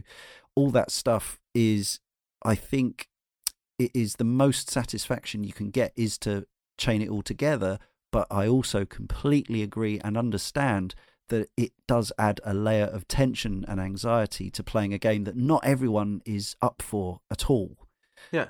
Um, because it this is I was talking about the toes pointing north. This is when I'm trying to link everything together. That wasn't happening when I was just trying to get through the level without collecting humans. Um, although there's actually some tension to not accidentally collecting humans, but Yeah. uh, that's that's a much easier uh, proposition. In the past week, uh, I set it a goal to get a one CC on experienced. Yeah. got got nowhere near it. Uh, It's tough. and it's because I just I wish I could ignore the scoring system, but I can't. It's hard. And the scoring system is also a little bit what burned me, uh, or what uh, burned me out on uh, on Nex Machina the Yeah. first time around. Mm. Um, and the reason is that I uh, so I racked up this crazy multiplier of 50 plus. I got the the rare achievement Yeah. for it on on my 1cc run on rookie, and then you know I t- it turned out that I only had about half the score that uh, most of yeah like uh, like guys guys like you and uh, Sean and Mhm. uh, and Darren would have like uh, you know about half of it, and it was because I was missing a lot of that extra stuff, like the secret exits and uh, Yeah. the sec- sec- some of the secret humans and some of the uh, the visitors and uh, and what have you.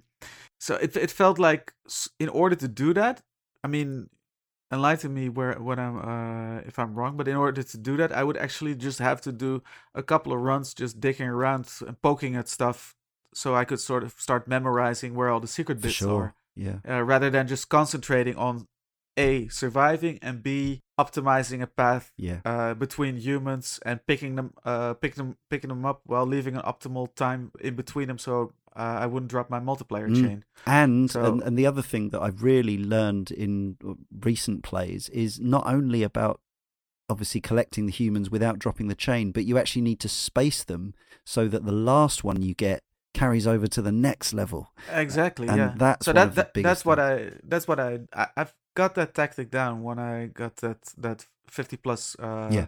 multiplayer achievement. Mm. Uh, so I, I, you know, I, I felt like I was being very optimal with my game, but because of missing all the secret bits and bobs, uh, I still didn't get get near anywhere where I wanted to be on the leaderboards. Yeah, it can be frustrating. It can be off-putting. Yeah. and yeah, it, it But- becomes. It can be a. You know, it's something that you actually have to properly work at. It's not something that you can just dip into at this point. Yeah, yeah, exactly. So it's it's almost like I would need to, to just do a lot of practice runs, just finding all the secrets first, and then starting to memorize it to to in order to create a, a real optimal run uh, through the game. Um, but with that, with all that said, uh, and that's going back to Stanshall's post, all in the beginning of the the puzzle game. Mm. Um, I do think it's at the same time it's the greatest strength of Nex Machina, the Mhm. complexity of it, because a lot of the let's say Geometry Wars inspired twin stick shooters are really very simple game, like the the, the your typical Western developed 2D shooter, uh, and they sort of they uh, harken back almost to the uh, early 80s, you know the the, the the the the earlier arcade days, and they Yeah. ignore a lot of advancements made to the genre by the uh, the Japanese developers that have specialized in creating shoot 'em ups. Mm. So it's almost like you know that that never happened to them. And where where what Housemarque do, uh, gets really right with Nex Machina is that they've added their own layers of complexity uh, to to to what's basically uh, yeah a, a top down 2D shooter. Um, so in that sense, I I do think that they're made a very strong attempt at pushing the genre forward rather than just doing a fun little retro title. Mm. So what you see with the with the Japanese shooters at this that they got an enormously layered score scoring systems Yeah. and like more and more mind blow- blowing attack and bullet patterns that yeah you sort Yeah. of miss with a lot of these retro shooters. Actually, yeah, and Uh, and that's when you get those reviews that seem to, uh, you know, from our point of view as people who try to understand these things, that seem, seem to completely miss the point and say, "Well, I completed this game in half an hour. I just credit, you know, Yeah. credit fed it, and Yeah. you know, and that's how some people will approach this game. I guess the good thing is that we've heard from Simon that you can kind of play Nex Machina in that way." More Yeah. like that way, and still have a great time with it. And especially now, like the game, I think when it came out, it was I- I got it for free, woohoo! But it was not wildly expensive, was it? It was like twelve pounds or something like that. I thought Yeah. it was sixteen. Maybe pounds, 16, 15.99, But it's now. I've seen it. It was in the most recent PSN sale at the time of recording for like four quid or something, and I'm sure it's been on Steam for a similar amount. So hmm. I mean, it's yeah. It's a criminally low price Yeah, for the exactly. quality of this game. By the Even way. if Yeah. yeah, even if you just play it just on the most yeah casual basis possible, you might get something out of it anyway. Uh, Yeah. Yeah, I, th- I think the pricing is a strange thing, isn't it? It's the sixteen pound game. I feel is such an awkward price because it's just low enough for people who don't necessarily feed into the genre to pick it up. Who may be the kind that come out and say, completed it in half an hour, not that good, avoid. But then you get people like myself who, if I'd paid forty quid for it, would rave about it at forty quid for value Yeah. Oh sure, because yeah. there's enough of content in there at that price. Yeah. But instead, I get a steal at sixteen pound. Yeah. But Yeah. it gives you both ends of that spectrum. Mm. And if you if you play it at that level, you can easily put as as as much time in it as a like a JRPG or something, you know, just to get better and More, upkeep 'cause of the optimize your- replayability. thousands Yeah, of prob- hours. Yeah, for sure. Yeah, yeah, exactly. So that that's such a relative thing, the value for money or how Mhm. much you get out of Yeah. it. Unfortunately, it's the one element of video games that gets forgotten about. and Yeah. as well as uh, as well as the anxiety that is sometimes caused or can be caused by trying to play this game optimally and get on the leaderboards and do that you also have those situations like darren mentioned earlier where you get interrupted darren's also uh, although Michiel has children they're not quite as young darren's also the only one of us who has an infant child at this point um, so does that like with games like this i know that you know many of our friends and, and contacts and acquaintances who do have young children, it can to an extent rule certain kinds of gaming out and and that has to be a consideration when when you're thinking about buying things you've got a limited amount of time. And yeah if you're playing if you're in the zone obviously as it turned out the particular scenario you talked about was actually wife and father-in-law but if you're trying to get in the zone and you know infant child needs attention, Mm. that's you know the game is then li- is uh, totally irrelevant. Um, so knowing that you might have to sit there for fifty minutes or whatever to set a new high score, but knowing you might be interrupted probably stops you playing it in the first place a lot of the time. Yeah, it's it changes like week by week. You know, Mm. at the moment we're having a good run, and yeah, you know as she's approaching three in July. You know, we're getting towards the, the toddler stage. Yes. She's a lot more. Uh, well, she's a lot less demanding than what she was at one, as at one. So. Mm. the- And when Dead Cells came out, we were having a bad teething run, so I couldn't get into Dead Cells for that very reason. Yeah, yeah. But na- now I'm finding I can't get into long form games because I just can't get the energy for a game that's going to last 50 hours. Mm. I just can't find Uh, the excitement to reach the end. Whereas now I'm well into Nex Machina, I'm well into Tetris Effect, I'm well into these short games that I Mm. can pop on for an hour, Right. or Yeah. in Tetris Effect's case, like five hours. But yeah, that's um, yeah, you know, I'm, I'm well into these games that I can pick up and put down, and yeah, the Switch has kind of given me um. Kind of a new lease of life. I I found that I rediscovered the Switch again because I put it down for ages because I was playing a lot of Sea of Thieves, and that, that was a long form game, and that, that happened to fit in a very particular time of life and baby life and it's it's really complicated and it's really you really have to like be well for me I'm really self-aware of it and I'm not going to play a game Yeah. just because Mm. I feel like I need to play it if I'm not if I'm not happy with it I'll put it down Mm. like God of War for example which just kept going on and on Yeah. um so yeah it's all context sensitive to quote um, Yes. Conker yeah um, but, sensitive, um, to co- sensitive to context. Yeah, that's it That's right. so yeah, uh, but at the moment, like um, short bursts, uh, pick up and put down games are absolutely key for me at the moment, Yeah. and Yeah. uh, Yeah. No, I, I I really recognize that because when my kids were very young, Mm. and of course I wouldn't play game. Uh, I would only play games when they were sleeping. Uh, it's probably no coincidence that I really got into arcade and arcade style Mm. games uh, Yeah. again around that time because yeah, like you said, it's just it becomes more daunting to start a long story-driven game. Uh, you know, of, of yeah, you know, multiple tens of re- hours. And these games, you can easily put as much time in them, but you play them in short bursts usually. You know, so it's like ah, Mm. just let let just let off steam with. Uh, with, with with a half hour, forty five minute session of just Yeah. pure adrenaline rush uh, gameplay. Yeah, you know, I found a lot of, for me personally, I found a lot more satisfaction from uh, an hour's worth of Nex Machina than I did for the two hours or three hours, and even of Red Dead. Like Red Dead Two is very, very well made, but the time it takes to do anything, I never found that by the time I was tired or Yeah. you know, or uh, as soon as it got going, I was ready to turn it off, and that's why I couldn't connect with that world. Mm. But would, it- it, would be better getting- if you could just dash around the screen and start firing like Well, crazy yeah. bullet streams Would- at, uh, at Mm. hostiles.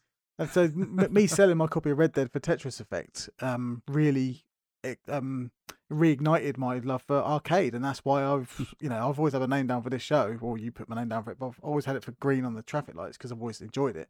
But this time round, I was kind of more in line with Simon Sloth here in the fact that I my best run was arcade experienced, and I didn't lose a single continue until the the architect. I'm- I'm getting confused with the bosses. Like I did really well, but that's because I wasn't trying so hard. Yeah. Like I didn't care that the humans were dying. I was just I was just keeping myself to myself and getting through the level because I was really like anxious about my performance. Mm. Yeah, well, yeah.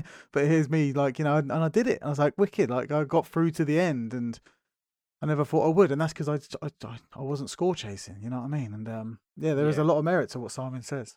K Sub Zero says one criticism, which I think is fair, is that to make the upper echelons of the leaderboards, it will remain forever all but inaccessible to anyone who hasn't taken the time to memorize all of the game's secrets and individual stage encounters.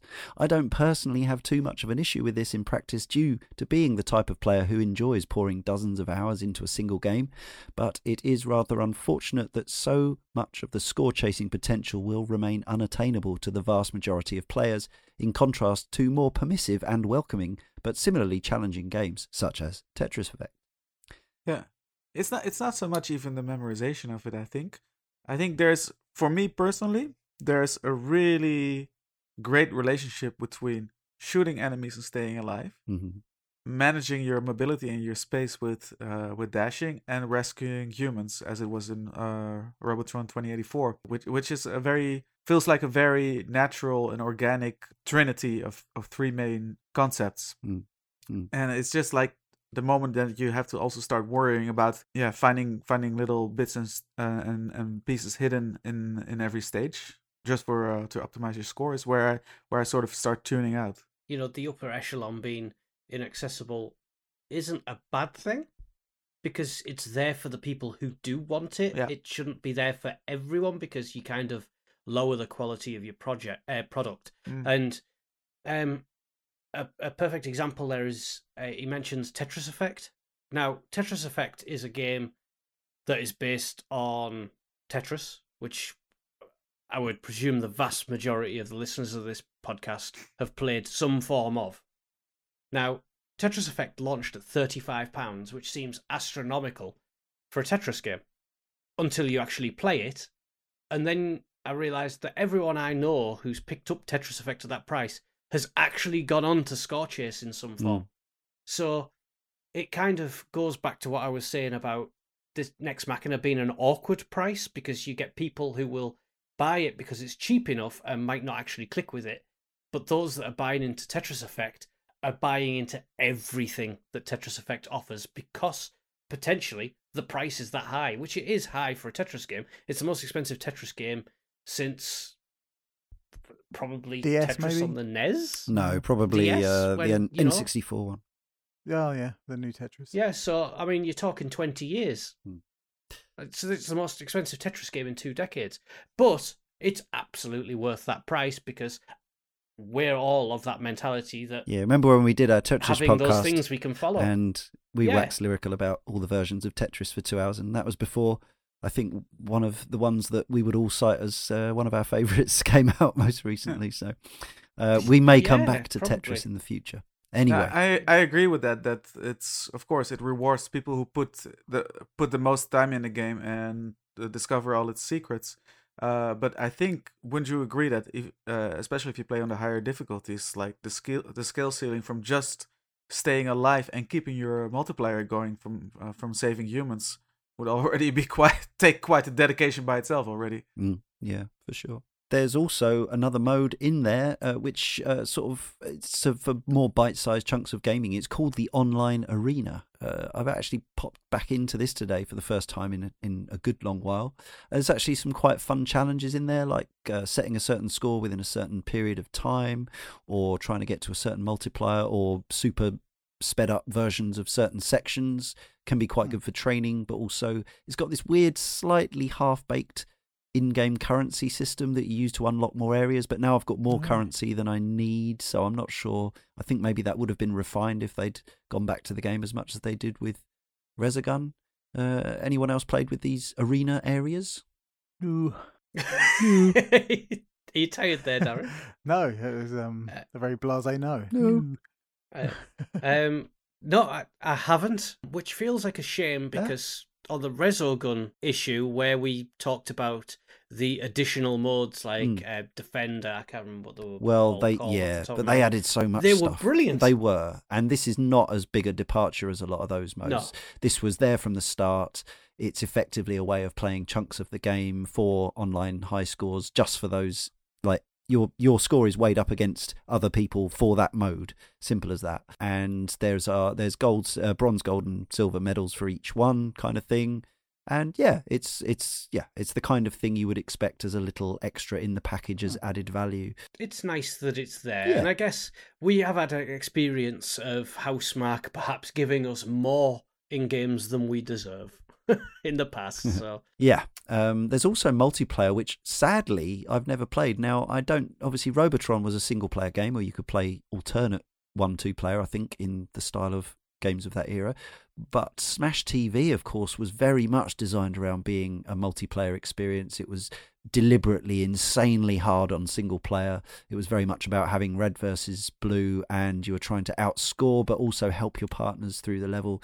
I wonder if this multiplayer might really work. It would be very interesting to play. It's local only, but I'd be really I've, uh, interested I've done see. it a couple of times. Oh, okay. How's it go? Yeah, with uh, with a friend, uh, which was a lot of fun, and I played on Rookie with my eight-year-old son as well. Uh, which uh, and and this is the funny thing, um, you share your pool of lives. So you start in Rookie, you start started Ah. with five lives, and actually, so all of a sudden I saw our our life deposit quickly depleting, and uh, whenever one of the two players dies, they're out of that stage and they only appear when Oh. there's lives left in the next stage again. Okay. Uh, so this it's kind kind of kind of funny, you know. Maybe not the ideal way of how I would design Right. the, themselves if I would be on a designer the designing team.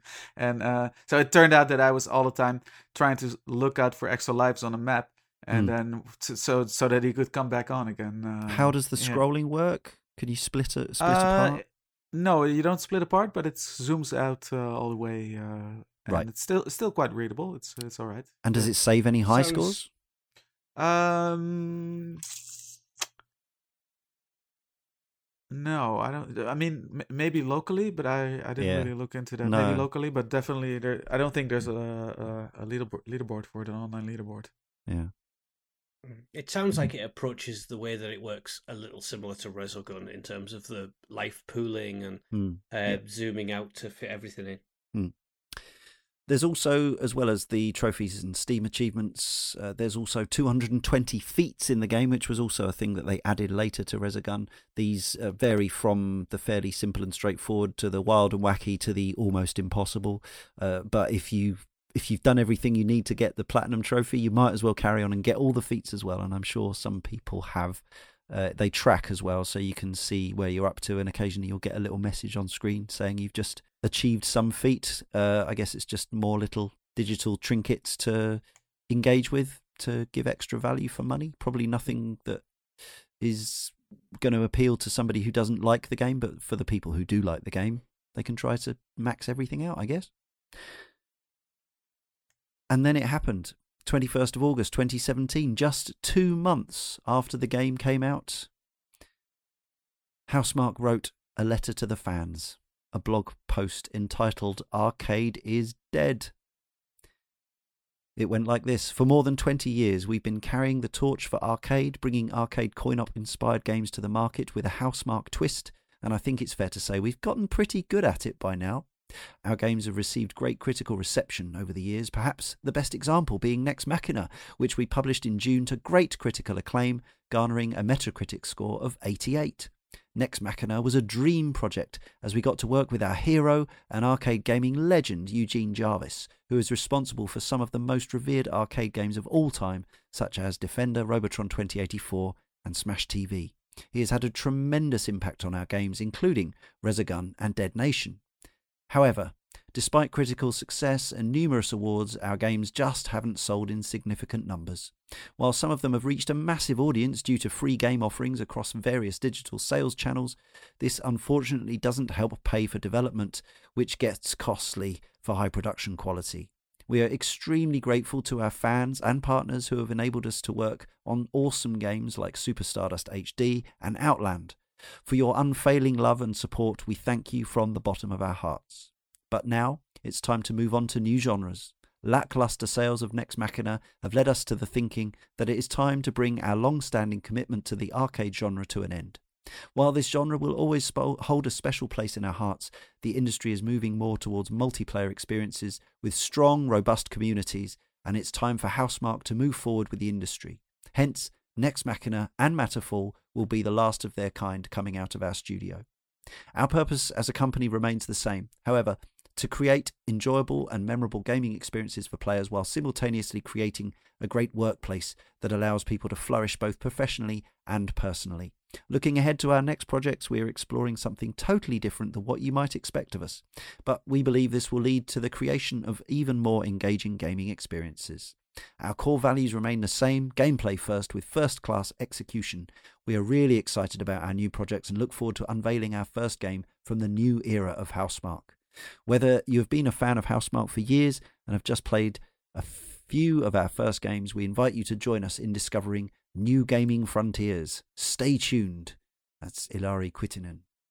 Kind of sad. Made me sad. I, I genuinely felt like I could have cried when I read that because I that is a company that in one shape or another has been with me through my gaming life. Well, life. totally. As an uh, Amiga kid, as you were, yeah.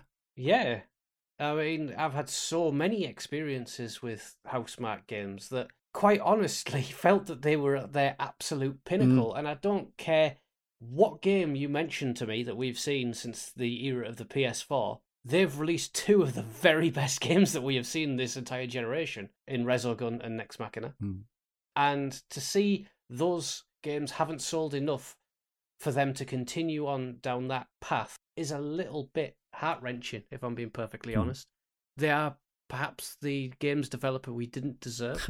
you know, I don't think that I don't think people appreciated them for the quality that they were bringing. It yes, it may be a hard sell selling uh, retro effect games in the era of 4K, um, but my God, the games that they did deliver are special. I wonder what it is because there should be a much larger audience for people that want to have more of a, you know, let's say focused 2D gaming experience Mm. and uh, a lot of older players that sort of want to go back to the to to 2D design.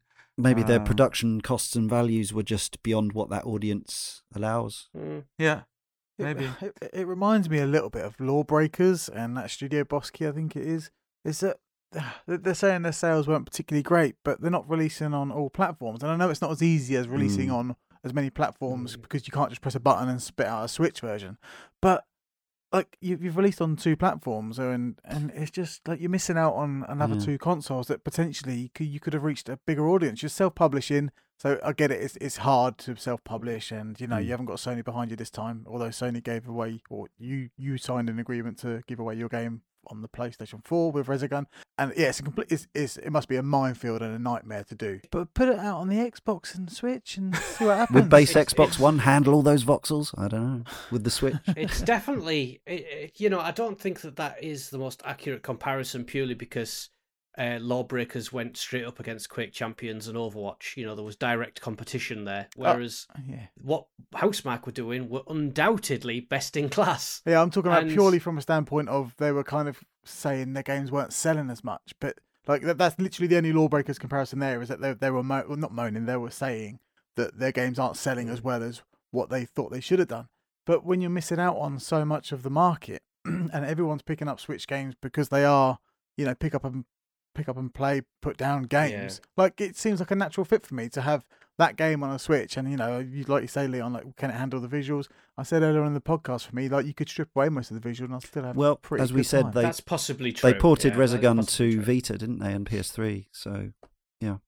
content it's, the content of the letter is definitely sad and especially for me because what i've played from them in the past before i haven't loved but i think Res- resogun and uh nex machina especially is them really finding their footing and putting down some really confident old school but Hmm. still put uh, boundary pushing uh 2d shooters i just have a massive issue with that title arcade is dead you know let's Yeah, let's just no, say I- it's lo- it's lost in translation I think But, they were uh, looking ar- for arca- I think arcade it's- games- It's clickbaiting. Totally, isn't? Yeah, probably. I, think they Let- were looking for to make the news, which they did. It was also at the exact same time as they announced, I think, Storm Divers, which is their next big game, um, which is going to be a, They're, an uh, Unreal Engine powered battle royale game.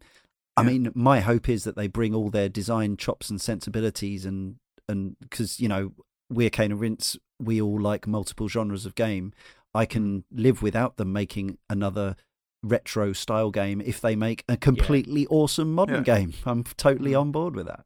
Yeah. it's how often have we seen developers chase that though? Um, I mean, it always makes me think of something uh, like Starbreeze, for example. Um, You know, Bo- you step away from what you're great at, that all of a sudden you try and chase something, and that market is even more crowded. I mean, they were doing the best in class in a genre that isn't hammered with loads of titles. Now they're going into is it a battle royale game? Yes, Hmm I mean, you know we already ha- we already have three pretty big hitters and that's without battlefield yeah. I mean, yet, that's the issue. which is a fourth one Going into yeah, going trying trying to yeah throw your hat into a, an already crowded market, chasing Yeah. chasing the dollars. Like in some ways, they might they may end up ruining. I mean, you know, hopefully they'll still exist and they'll be able to go back on the arcade is dead sentiment if they find that actually they had a very solid and stable audience.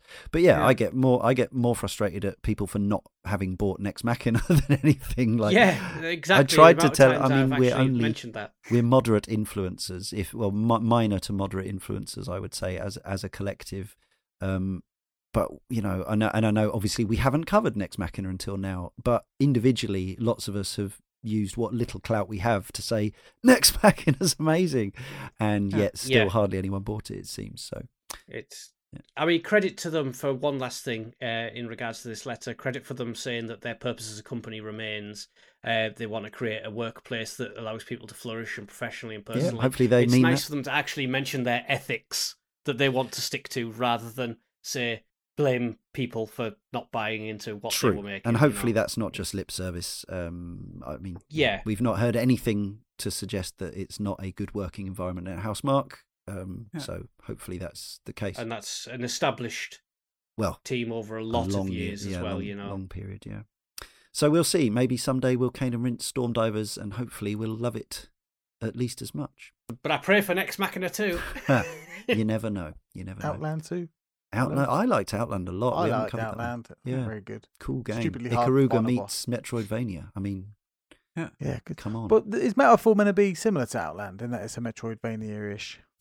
don't really. Matterfall didn't review nearly as well as Nex Machina, and I haven't Hmm. played it.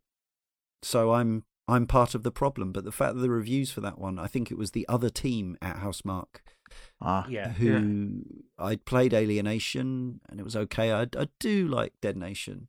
Um, Alienation was kind of bringing a Diablo thing to a twin stick shooter, Hmm. and it was all right. I completed it, um, but it didn't have the it didn't grab me like Nex Machina did. And Matterfall, I did actually ask for a review code, but that was from Sony, so I didn't get one. If they'd independently released it, I would have got it from the PR. So yeah, strange. yeah, so I've not played it. I should look out for it in a in a digital sale actually, because I'm sure I'd enjoy it at least enough to be you know worth spending five quid on it or whatever it is. Yeah. But yes, um, maybe I'm not even sure it's on our big list of games to cover. That'll be another interesting one. Uh, finally, K Sub Zero One Thousand from the forum says overall, Nex Machina stands shoulder to shoulder with its voxel-based predecessor of sorts as my favourite Western-developed arcade game, and as one of the absolute highlights of the twin-stick shooter genre for me. How unfortunate that it also appears to have been its swan song. Housemarque's Arcade is Dead farewell letter to their fans broke my heart and instantly made me nostalgic for an era I had only had a very brief opportunity to experience. Well, I got good news for Camille. Arcade isn't dead. I mean, Yeah. it's not in the healthiest place ever, but it doesn't start or stop Of with course. Housemarque's involvement. Yes, but yes, one fantastic developer has moved away from it, which is Yeah. yeah, which is I I think it's a shame. Anyway, yeah. three word reviews. So we put this out before we'd announced the volumes. The way things have worked out, not to worry. Uh, let's go with starting with Darren. Stanshall says, "Die and dash." Degree says voxels, my eyes. Camille Rousseau says tactile kaleidoscopic brilliance. Nick Word says Housemarque is king. And lastly, Welsh Muzzy says, "Twitch arcade perfection." Okay, thank you, everybody. Now, to summarize, would we recommend that people play Nex Machina? And maybe if we persuade enough of you all to buy it and tell all your friends, and then they all buy it, we can get another Nex Machina game. But uh, but are we going to convince you, Karl? What do you reckon? What I would say is that I bought this game in 2017, and that was not a bad year for gaming. It was And a belter. Without a shadow of doubt in my mind, Nex Machina was in the top two games released that year, and that is a bold statement in a great year of gaming. That's how good this game is.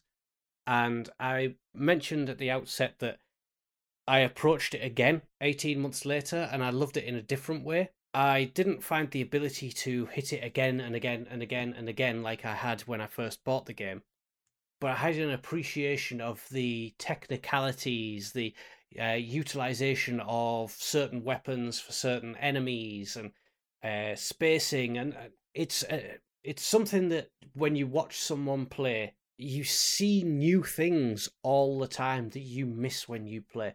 So uh, in our uh, Slack channel, there was a video posted of a near perfect run on Experienced, and I watched this, and it looked so easy. It looked effortless.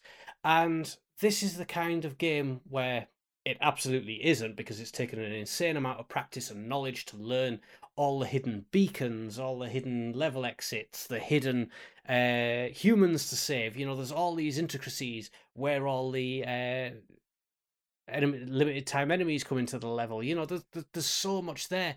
And you go in and you go in with this attitude of, well, I saw someone else do it and it was effortless.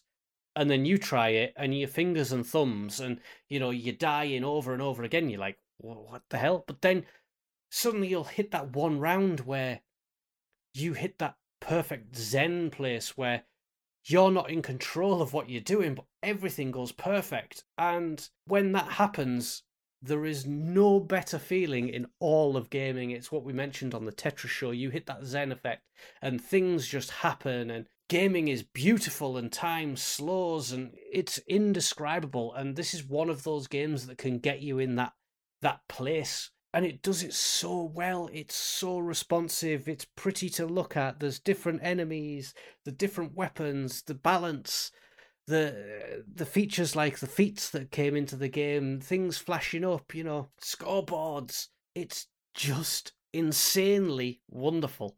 It is purest arcade meets, you know, modern day gaming development and it's brought together and it's created what is quite honestly a masterpiece.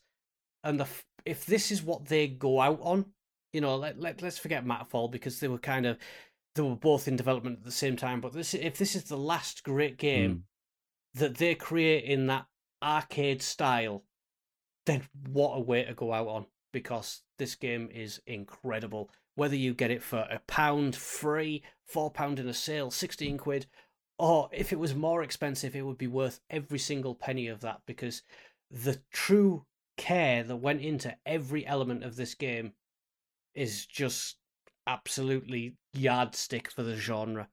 This game is just close to perfection. I don't really want to use that term again because it's lazy, but my god, this game is so special. Well, I always like to start with the most negative one, so uh, uh, nice one there. Um, only it's going only going up from here. yeah, goodness me. let's let's try and find more hyperboles. yeah, the hyper the hyperboleometer is off the charts for this uh, this Cane Rinse, but frankly, yeah. I, am okay with that. Uh, Michiel. Yeah, um, actually, I feel a little bit conflicted about Nex Machina on one hand, I you should have gone first, shouldn't you? Oh well. Yeah, for sure. On one hand, I think it's probably the best modern era twin stick shooter I've ever played. Uh, I think it's brilliant on so many levels. I think the involvement of Eugene Jarvis uh, also, uh, yeah, shouldn't shouldn't uh, go undiscussed. There, they they bounced off many ideas off of him, and he gave gave lots of uh, advice on uh, on how to fine tune everything in the game. And in that sense, it's yeah, a fantastic spiritual successor to Smash TV, basically. Or maybe, yeah, maybe Robotron is more apt because of the element of the rescuing the humans. But I think it, lo- for me, it loses something. It goes off the track a little bit uh, in the scoring system, uh, where I think it loses its focus a little bit of, you know, the the the element of finding se- uh, having to find secrets to to get an optimal run. Um, so it, it's yeah you, you it sort of that that always breaks me out of my flow of just the the pure mul- keeping the multiplier going and uh and and surviving. So yeah I, it never feels quite intuitive uh, enough for me. So that that's what put me off of the game. But still i really enjoyed coming back to it this week again and there is so much brilliance to be found in it, and there's so much to discover. And in a sense, I also have to sort of begrudgingly admit that all the secrets in the levels is kind of cool and kind of, you know, it, it kind of it, it kind of breaks with genre conventions a little bit in an uh, in an interesting way. So, would I recommend Nex Machina? Well, even within the the sh- the 2D shooting faithful, there are many conflicting opinions. So it's it's difficult for uh, for me, but definitely give it a try. I don't know. It's uh yeah, just just give it a try and see how you get along with it. Uh, if you if you do, I think there's yeah basically an unlimited amount of uh, of uh, time game game playing time that you can get out of it. Well, I definitely put you guys in the wrong order. Uh, I when someone says it's brilliant and that's the negative. well, yeah, that's true. Uh, yes, I would also absolutely cite Nex Machina as one of my personal favourite games of 2017. That was a year that included the likes of The Legend of Zelda Breath of the Wild and Super Mario Odyssey, uh, among others. And yeah, I was lucky enough to get this game for free or in, in return for a review. And uh, yeah, I remember actually it was one of those where I was just having such a good, thumping good time with it. I actually said to my partner, who's you know not massively into games but likes it when I'm doing stuff that I enjoy, I was I remember saying, you know, this game is amazing. I've got this really, I've got this really awesome game for free. Uh, yeah, it's I think Nex Machina is the kind of ultimate evolution of the genre that it is a tribute to. Uh, and I can't say much more about it than that, really. If you've never enjoyed a top down twin stick shooter, maybe this one also won't sell you on the idea of it. Or maybe it will, because there is so much going on and there are multiple ways to play this. Whether you want to stretch yourself in terms of uh, memorizing everything and executing and troubling the leaderboards, that's, I think, where this game really shines. But as we've heard, there is also a lot of fun to be had by just simply playing through the game, treating it as a level to level you know, old school arcade blaster and just trying to do as well as you can and get to the end. Maybe not use all 99 continues or whatever you get, but, uh, and just, yeah, just play it for the fun of shooting stuff and listening to the cool tunes and feeling those enemies pop uh, at the behest of your widespread, very responsive and powerful laser weaponry. So, yeah, uh, I think Nex Machina is also a modern masterpiece uh, of it of its I guess it's a niche game in the modern world, but uh, I don't really care. Those people who like playing multiple genres of game, check it out. Why haven't you bought it already? Especially now it's cheap a lot of the time. Nex Machina is awesome. Darren. Yeah, so every now and again I'll try genres that I'm not over, overly familiar with, and Nex Machina fell at the right time with the right amount of people saying the right amount of stuff, so I picked it up and had no regrets. You know, I played it for a, a shortish time, yeah, went on launch, and yeah, I've, I found myself enjoying the experience very much. And I put it down, and then I saw it come up for this volume, and I was like, oh, I'm actually really excited to play it again. And, you know, I have said at the start of this podcast that you could kind of strip everything back visually, um, not audibly, but visually, and you you'd still have a very good game, and that speaks to just how well the game plays. I think it's absolutely crucial, um, you know, that the game plays as well as it does, and that that facilitates people like Simon Sloth and myself and Camille, you know, like the opposite end of the spectrum. Like a game that plays so well can feed two completely different gameplay styles, and that's you know that's that's down to the design and the mechanics that go with it.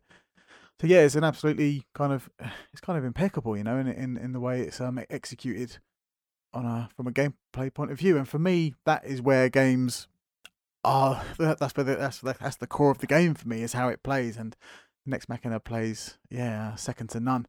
Um, I, you know, and uh, playing this um after a year or a year and a half's worth of hiatus, it's kind of made me understand the genre a bit more, and that's you know that's even that's just powerful stuff, and it's inspired me to go and check out some other games, and I'll in the same genre, and I'll keep trying, and I'll keep cracking at these um, genres that I don't generally click with, but hopefully with more knowledge and wealth from the games that are the cream of the crop. And I do think this is, uh, you know, um, a cream of the crop, crop for the genre, even though I don't find it as grippingly addictive as other games. You know, I mean, uh, just because I don't play it every minute of the day doesn't mean I don't like it.